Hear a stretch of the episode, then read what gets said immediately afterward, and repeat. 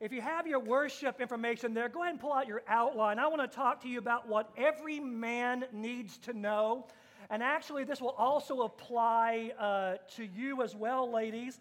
But uh, I, I want to help uh, every woman here with your sons, with your husbands, with coworkers, and I want to start out with the men's thesaurus. So, what does it really mean when a man says this? So, for example, when a man says, it would take too long to explain, what he really means is, I have no idea how it works. When a man says, take a break, honey, you're working too hard. What does it mean? It means, I can't hear the vacuum, I can't hear the game over the vacuum cleaner, dear. And then when a man says, and this is probably too close to home, that's interesting, dear. He may actually mean, Are you still talking? When a man says it's a guy thing, what does he really mean? He means there is no rational thought pattern connected with this, and you have no chance of making it logical. When a man says, uh huh, mm hmm, yep, sure, yes, dear, it means absolutely nothing. It is a conditioned response. Now, I'm preaching the choir now, aren't I? When a man says, your son says, I can't find it.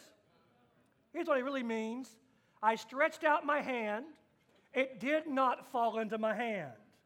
I'm completely clueless. Now, this one may be true, it may not be true. I refuse to show all of our hand, guys. We want to keep some of our secrets. But when a man typically says, You look terrific, what does he really mean? Oh, please, don't try on one more outfit. We're late and we need to get going. When a man says, I'm not lost, I know exactly where we are. Isabel, when Jay says that, you know what it means? It means you will never see us alive again.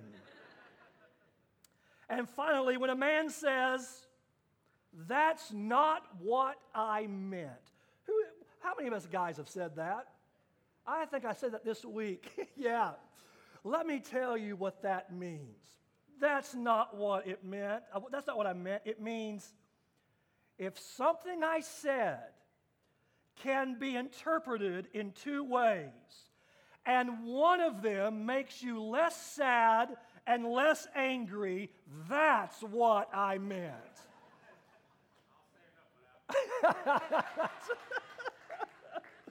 so that's the man's thesaurus. So here we go. So let's talk a little bit today about what does every man need to know, and actually every person actually, but for Father's Day we're talking to men. Number one, here is what we need to know. We need to know who we are. Every man needs to know who he is. In the Old Testament story of Moses, when God speaks to Moses and says, Moses, I want to use you for a divine purpose, I want to do great things in you. Here's what Moses said in Exodus chapter 3 and verse 11. He says this favorite statement He says, Who am I that you would use me? Moses lived 120 years. He lived 12 decades. And for the first 40 years of his life, he was the guy. He was educated by the University of Egypt. He was the grandson of the most powerful man in all the world, the Pharaoh of Egypt. He had it all together. He ate the best foods, he ro- drove in the Mercedes chariot, and whatever he wanted to do, he could do it. So, for the first four decades of Moses' life, his motto was this I can. I can do it, I can fix it, I can make it happen. And most men go through at least two of these phases. There's a time in our life where we think we can do anything. We think we're immortal. We think we're bulletproof. We think we are Superman. That's why we jump off high places into shallow creeks because we are supermen. That's why we drive our cars till they rattle past 100 miles per hour as young men. Why? Because we are indestructible and I can do it. That's why you walk in an interview at 21 years old and the boss asks you the question, Where do you see yourself in five years? And you look at the man and say, I'll have your job in six months. Am I right? That's that young man that says, I can do it. It's based upon our testosterone, it's based upon our, our muscle mass, it's based upon ourselves. I can. But if you live long enough, life has a way of punching holes in you, and the testosterone begins to wane, and dreams begin to crash, and life starts punching holes in you that maybe you're not where you thought you were going to be when you graduated high school. Maybe what they said you were in the, in the yearbook, the most likely fill in the blank, hasn't happened. And now you're a little grayer, maybe a little balder, maybe a little weaker, maybe not who you thought you would be at your 10th year anniversary graduation or 20th year. And now you go through a phase called the I can't phase. And so Moses lived 40 years saying, I can, I can, I can. And then he spent 40 decades on the backside of a desert as a shepherd. Why? Remember the story when God said, I'm going to make you a deliverer, the story before that was is Moses tried to deliver the people in his own power. If you remember the story, he saw an Egyptian beating one of his fellow Jewish people, and the Bible says he looked this way and that way, and he killed the man, and he buried him. He didn't hit him on accident. He beat him until he killed him. I can. And yet Moses wasn't able to deliver Israel on himself by himself. And so now he is on the backside of it as a desert, as a shepherd. He was raised as an Egyptian. Egyptians hate sheep. And now he's doing the job he hates. He's flipping burgers. He's in customer service. He's hating life. And God shows up and said, Hey, Moses, I'm going to use you to deliver my people Israel. And he says, Who am I? I can't. I've made a mess of my life. I murdered someone. I threw my life away. I cannot do it. I'm too old. I didn't get the right degree. I've been thrice divorced. Whatever you want to say, put it in there. I've never had a successful relationship. I've never held a job past 90 days. Put whatever you want. I haven't held a job past three years. I, I have never been promoted. Put whatever you want in there. You can say, I can't. I applied for it and they never called me back. I interviewed, I thought they liked me, and they didn't hire me. I can't. And God shows up, and you put whatever your excuse is. I cannot do this because. And I believe that every man at some point in their life will go through those two phases. I can do it, and I can't. All of us will face something in our lives that duct tape will not fix. And duct tape can fix a lot of things, but it doesn't put hearts back together. And duct tape can do a lot of things, but it doesn't heal a loved one of cancer. And duct tape does a lot of things, but it doesn't bring her back after she fell out of love with you. Am I preaching to the choir? Are you hearing me? And so for 40 years, I can't.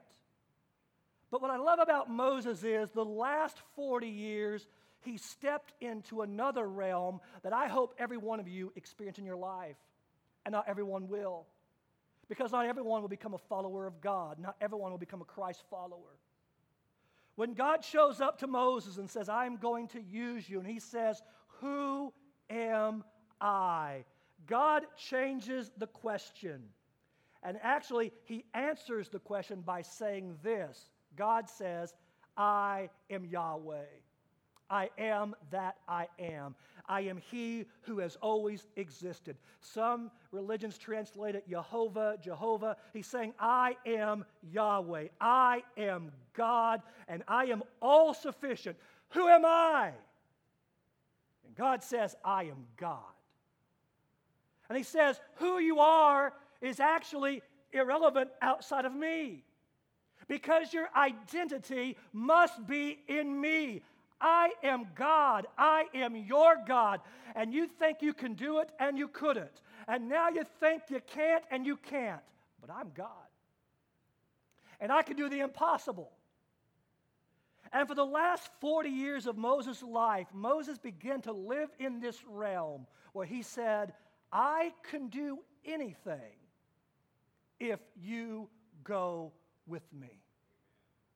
And he came to a point where he was going to go into the possession, the land that God had promised. And he says, God, if you go with me, I will go. But if you won't go with me, I will not go.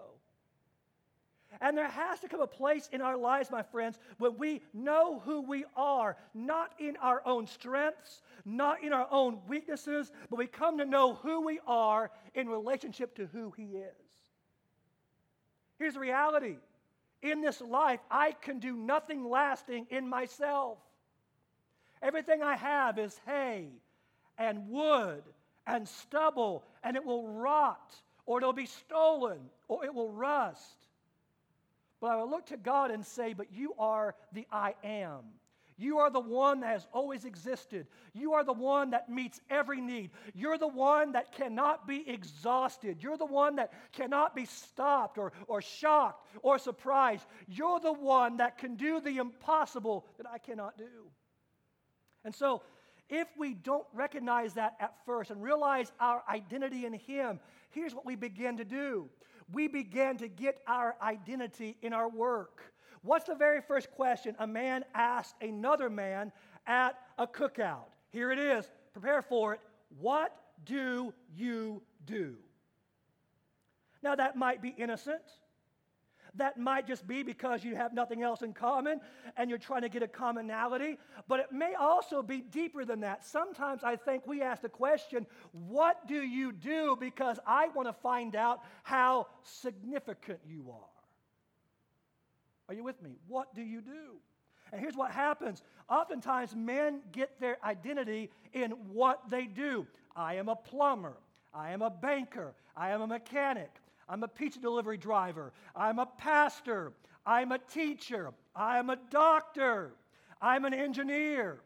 I'm a, I'm a longshoreman. I work at the shipyard. This is who I am. And listen, God has given us work. Work is not the curse. In fact, God made Adam a gardener before Adam ever sinned. And so, work is to be a gift from God. And when God redeems work, it's to bring Him glory heaven is going to have work in it because heaven is going to end up back on this restored earth where you will be at and you will have jobs, redeemed jobs that God, that you'll be fulfilled in. But listen, listen, work cannot be our identity.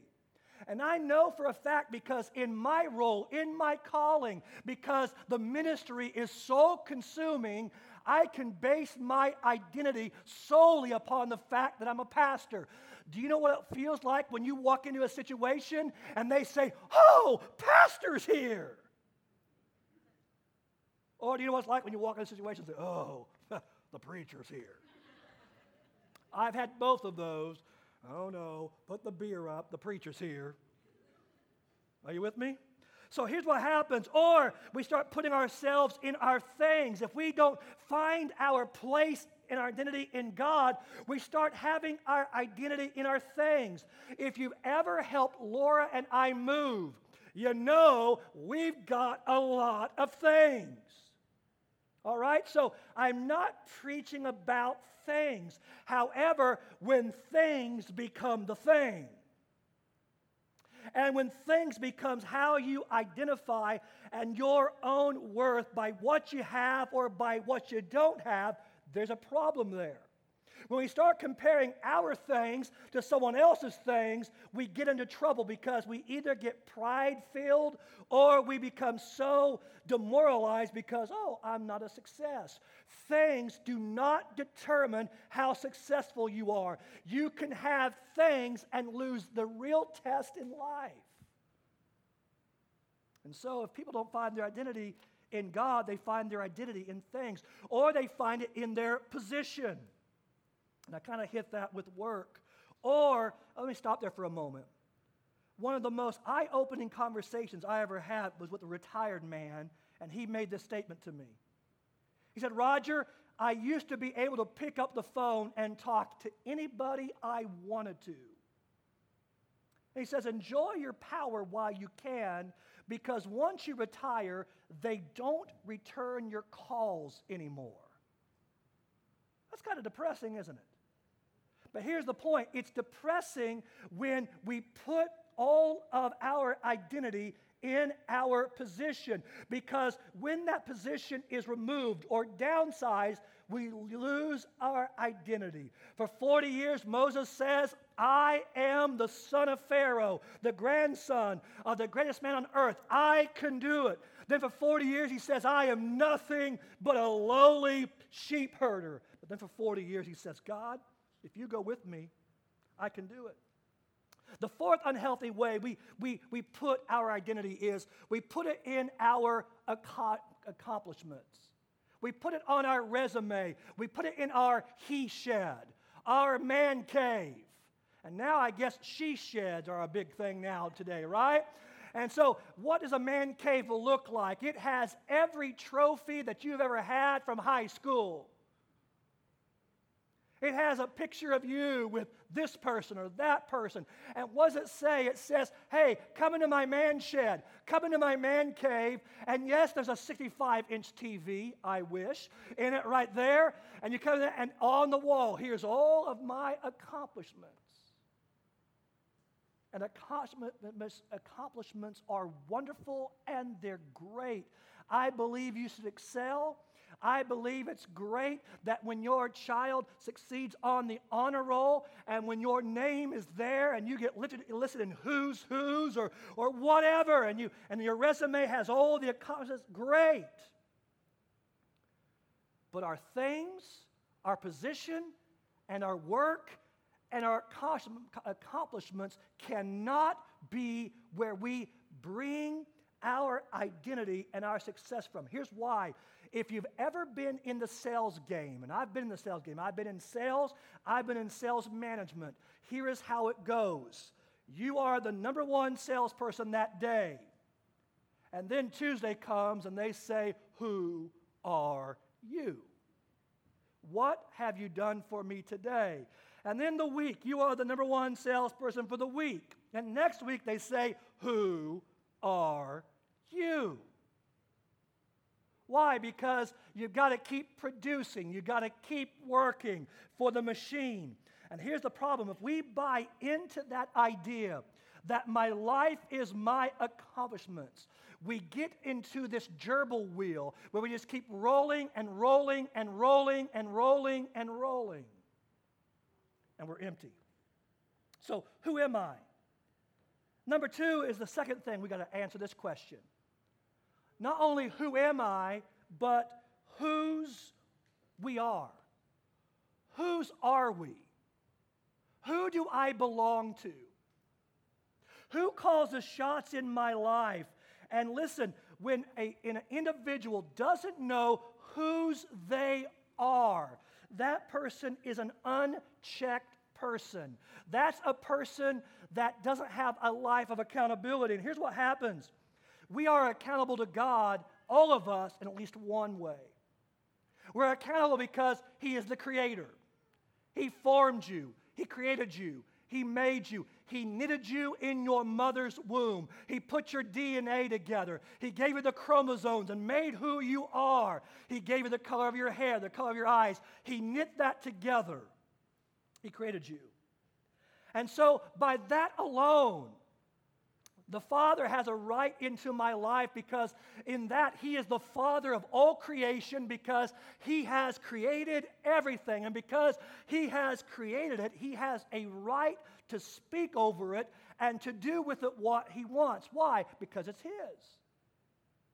So, whether you are a Christian or a Muslim or a Buddhist or an agnostic or an atheist, and I'm convinced many people who are agnostics and atheists have that because they know the day they recognize there is a creator, then they're faced with a moral dilemma do I do what the creator says? But as long as I say there is no creator, as long as I say I don't know if there's a creator, then whatever he says has no effect upon my life. Why? Because I don't know if he's there. But the moment I say there's a creator, I now am faced with the dilemma do I do what he says? And because he is the creator, it means as the creation, I'm accountable to him. Because he's the creator, it means my body, just based upon that alone, isn't mine. But let's go a step further. As Christians, as Christ followers, as believers, he has a second hold on us, and that is as our Redeemer, as the one who bought us back from death, as the one who bought us from sin, as the one who bought us out of a life of emptiness, out of a life that had no hope, as the one who bought us out, not brought, but bought us out of a life that had no purpose and no meaning. The Bible says that He gives us the abundant life. Let's look at a verse here. I want to show it to you. 1 Corinthians chapter 6 and verse 19. And listen to these words. Do you not know that your body, Christian, is the temple of the Holy Spirit within you, whom you have from God? And he says, You are not your own. You were bought with a price, so glorify God in your body.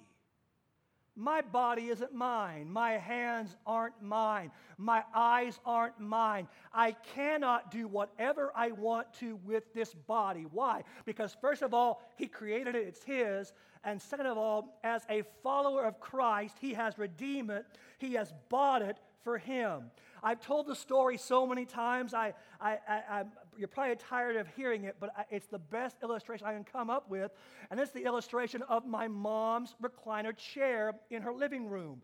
It has been there for years, and the only person who sits in that recliner chair is my mother. It's for her. And so when someone comes by, I don't care if you're President Trump or if you're President Obama or if you were Senator Bob Dole or the current Kansas Senator, whoever he is, if you come to mama's house, she's going to say, honey, sir, ma'am, good to have you. I'll get you a cup of coffee, but that's my chair.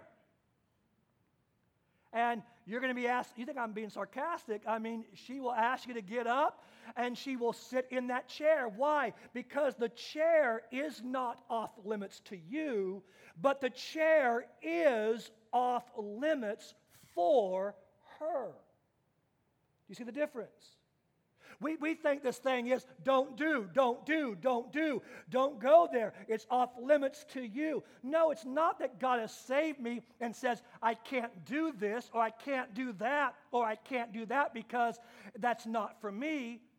There, there, there's a negative component to that that may be true, but a higher component is this He has purchased me and He has set me apart for Him. And He says, You are my special treasure. I bought you for my purpose. No one's going to enjoy you but me. You are for me. Guys, maybe you can identify with this. The check comes in, and maybe you're the one that writes the bills, or maybe you have it on auto pay, or maybe your bride writes the bills. I don't know, pays the bills. I don't know. But that money comes in, and this goes to the light bill and this goes to the water bill, and this goes to the car payment, and this goes to the student loan over here. But when you have that $20 in your pocket, and it's boy money, and it's man money, doesn't that feel great. I can do whatever I want to for this. This isn't for the water bill. This isn't for the school loan. This isn't for the truck payment. This is mine, and I can do whatever I want to with it. It feels good, doesn't it? And that's what the Bible says. God calls you his unique treasure. He says you are a holy people, a peculiar people. And the word doesn't mean you're strange and you're weird. There's already too many weird, strange Christians out there. We don't need any more weird, strange Christians. There's enough of them on TV right now, all right? Hello, and listen, I'm a Christian, and we have some weird uncles in the family. I know that. We love them, but some of them are a little weird. I know. But he says, You're peculiar. What? He's saying, No, you've been set apart for my purpose. You're my money. You're my spending money. You're there for me. Another illustration. Jesus was once asked by his disciples, He said, do we have to pay taxes? And I wish he would have said, Thou shalt not pay taxes. I wish, listen, that would have been all over our bumper stickers everywhere, right? You'd be, I mean, you'd be loving it right now. But what did Jesus say when they asked him, Jesus, do we have to pay taxes to this foreign government of Rome that has invaded us? And what does Jesus say? He says, Give me a coin. And they give him a coin. And he takes the coin and he says, Whose image is on the coin? And they say it's Caesar's image. And he says, It's Caesar's image, so give to Caesar what is Caesar's. Give to Caesar's what bears his image. It has the image of the government, it's his. Pay your taxes. And then he gives the zinger. And he says, and give to God what is God's. What is he saying? He's saying you were created by a creator in the image of God. And wherever you go in this creation and in this earth, you are the very image of God. And when creation sees you, they know there's something different between mankind and the animals. And do we treat our animals with respect? Absolutely. Do we treat them with kindness? Absolutely. The scripture talks about that. But you are different, man. You are different, woman. You are different, humankind. Why? Because you were made in the image of God, and on your person, you are the image bearer of God. And wherever you go, they see God's image. So he says, Whose image on the coin? Caesar. will give that to God.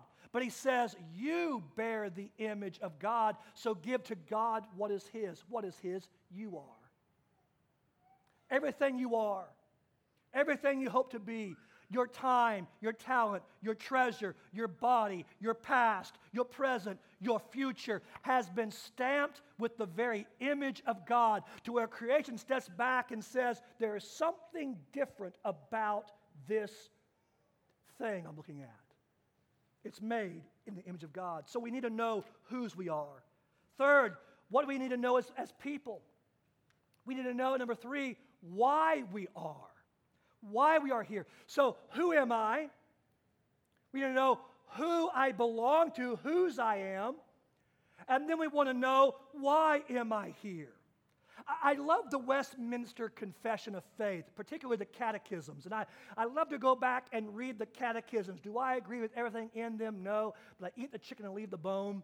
But I love the very first question in the Westminster Catechism. It says, What is the main purpose of man? What is, if I'm quoting it exactly, what is the chief aim of man? In other words, why is man here? And here's the answer to glorify God and enjoy Him forever. Why are we here? To glorify God and enjoy Him forever. Well, glorify, we don't use that word very much today in 2018. What does the word glorify? Well, it can mean beautify, it can mean to magnify, but I like the word, it means to exalt. What is man's purpose? What is your purpose? Is it to get enough money to pay off the mortgage? No, that might be a goal. But is that the chief aim of man? Is that the chief end? No, our main purpose is this to step back and bring honor to God and glorify God, to magnify Him and exalt Him in everything we do. Let me give you a Bible verse. Don't take my word for it. 1 Corinthians chapter 10 and verse 31. Look at this. It says this So whether you eat or drink, or whatever you do, do all to the glory of God. When you run the half K, do it to the glory of God. When you take your, your truck and you go mudding in Pungo, do it to the glory of God. When you're on the sales call, do it to the glory of God. When you deliver a pizza or you make the pizza, do it all to the glory of God. When you watch a movie, do it to the glory of God. Here's the point there is nothing in this life that isn't spiritual. And I hope you get that in your mindset. We have this idea that there is are things that are secular. Oh, these are secular, these are non spiritual, and these things are spiritual. And we've bought into this false dichotomy that some things are spiritual, like going to church and praying over a meal and singing a hymnal and listening to Christian radio, and these things are spiritual, and oh, listening to the, the country western station over here. They even call it western anymore, I don't know. But listening to the country station, the Eagle, oh, that's secular and that's not spiritual. And so, oh, this is spiritual, this is church stuff here, and this is this, and over here, this is just non church stuff. So this is non spiritual, and this is spiritual, and this is holy, and over here, oh, this is non holy. Here's the point if we're not careful, we start living in this fragmented, compartmental life where we become hypocrites and fake because we don't blend them together. We put them in these compartments. Well, this is spiritual and this is not. You're washing the dishes for your spouse is an act of worship to God. Just, I'm going to say it, just as spiritual as when you bow your knee and say, Our Father who art in heaven. Why? Because just as you bow the knee and pray, Our Father who art in heaven, you're giving Him glory to God. When you wash that dish without complaining, you're doing it as an act of worship to God, and you're worshiping Him with your action as you serve your spouse. Are you hearing this today? I, I may have to revisit it. And here's what happens because we want the secular and sacred to divide, here's what happens we, we start making these subcultures. And here's what has happened in our subcultures we have taken people who were wonderful musicians who were excellent musicians, who were wonderful entertainers. And we've said, let's take you out of the world and let's make you a Christian entertainer. What's the problem with that? Nothing. Except here's what begins to happen. We begin to now live and we try to, to this subculture to where now just like salt in a shaker stays in the shaker and never gets out into the world around it, it has no power because it stays in the shaker. One of the worst things we told people in my age growing up was in order to be in the ministry, you had to be a preacher, you had to be a pastor. God wants Christian nurses, God wants Christian doctors, God wants Christian longshoremen, God wants Christian roofers, God wants Christian delivery drivers, God wants Christian educators, and not all of them have to be in a Christian school. Are you against Christian schools? No. Hear what I'm saying, not what I'm not saying. Secular and holy. And here's what God wants to do God wants to interrupt your life. And He wants to interrupt your life with this to where all of your life is worship. Not that we come to a worship service in times like this, which are important, absolutely. And we gather as the body, we gather as the family of God, and we, in a concentrated concert, we worship Him.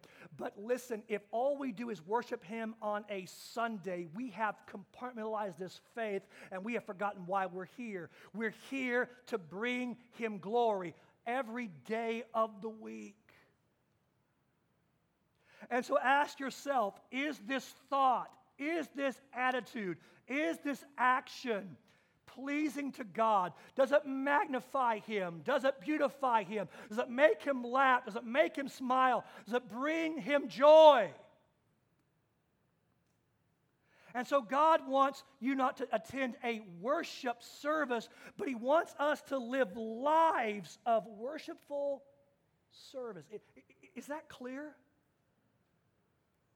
Now, someone's thinking, Roger, are there some things out of bounds? Yes, there are some things that aren't holy. There are some things that we shouldn't say, do, participate in. Absolutely. So I'm not saying take evil and call it good.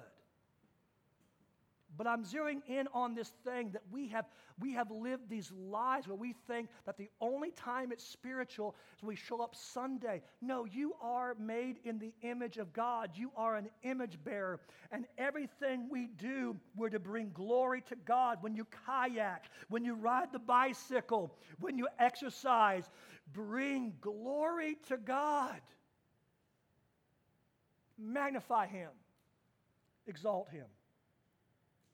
And the fourth thing that every man wants to know, and I don't have time to get into it, but every man, every human needs to know where we are going.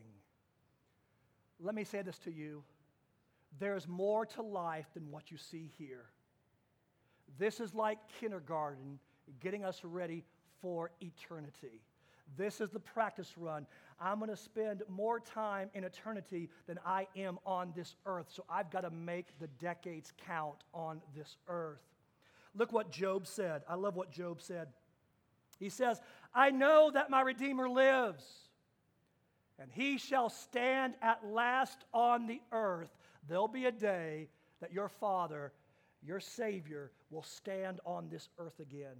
And after my skin is destroyed, this I know that in my flesh, in my flesh, in my body, I will see God, whom I shall see for myself, and my eyes shall behold, and not another. Where are you going? If you are a believer in the Lord Jesus Christ, and you have surrendered to Him and said, Jesus Christ, I want to follow you. I want to be a Christ follower. I want to know you. I believe in you. When this life is over, it is not the end, it is just the beginning. When you pass, your spirit immediately will be with the Father. And I'm going to go there on Father's Days, guys. But in the last resurrection, that body in the grave shall also come to life and shall be reunited with your spirit.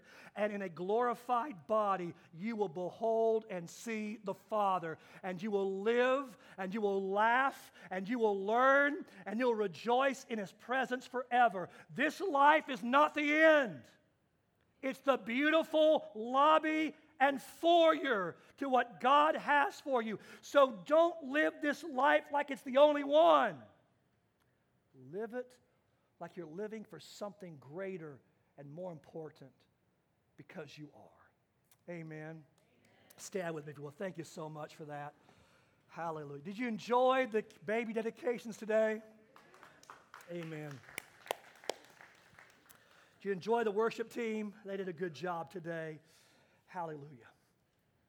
Roger, how do I become a Christ follower? Is it me? I have to be baptized? No, we're going to talk about baptism next week, but baptism doesn't save you. Does it mean I have to join Exalt Church? Joining Exalt Church doesn't save you. Does it mean I have to shake your hand, Roger, today? Does it mean I have to walk down the aisle and come see you? And you, you, you take me off into a side room and talk to me? Now, here's how you become a believer in Jesus Christ. Here's how you become a follower of Jesus Christ. The Bible says if you say with your mouth and believe in your heart that Jesus Christ is the Savior, that He died upon the cross for you in your place, taking our sin, taking our emptiness, taking our, I'm going to say it, our selfishness, our wickedness, dying upon the cross in our place, taking upon himself the very punishment I should have gotten. And you believe he, he paid it. He paid the tab. He paid the check. He paid the payment. He made the payment on my behalf. I owed the bill, but he paid it. And you believe that he was righteous and holy, and so righteous and holy, even though he died in my place, he was perfect and innocent. And because he was perfect and innocent, God raised him from the dead. And now he testifies that because you believed in him, you also shall live. Jesus Christ, I ask you to be my Savior. Jesus Christ, I believe in you. Jesus Christ, make my life yours and make your life mine. Jesus Christ, I confess you today. You are the Savior. You are the Lord. You're the only way I believe in you. If you prayed that prayer, you don't have to do anything. But let us know if you would. We want to get some resources in your hand to help you grow in your faith. Dads, we love you. Non dads, we love you. Moms who have had to be mom and dad, we salute you and we love you. Dads who are here and you haven't been perfect, we love you. Those of you that have buried dads already, we mourn with you, we grieve with you.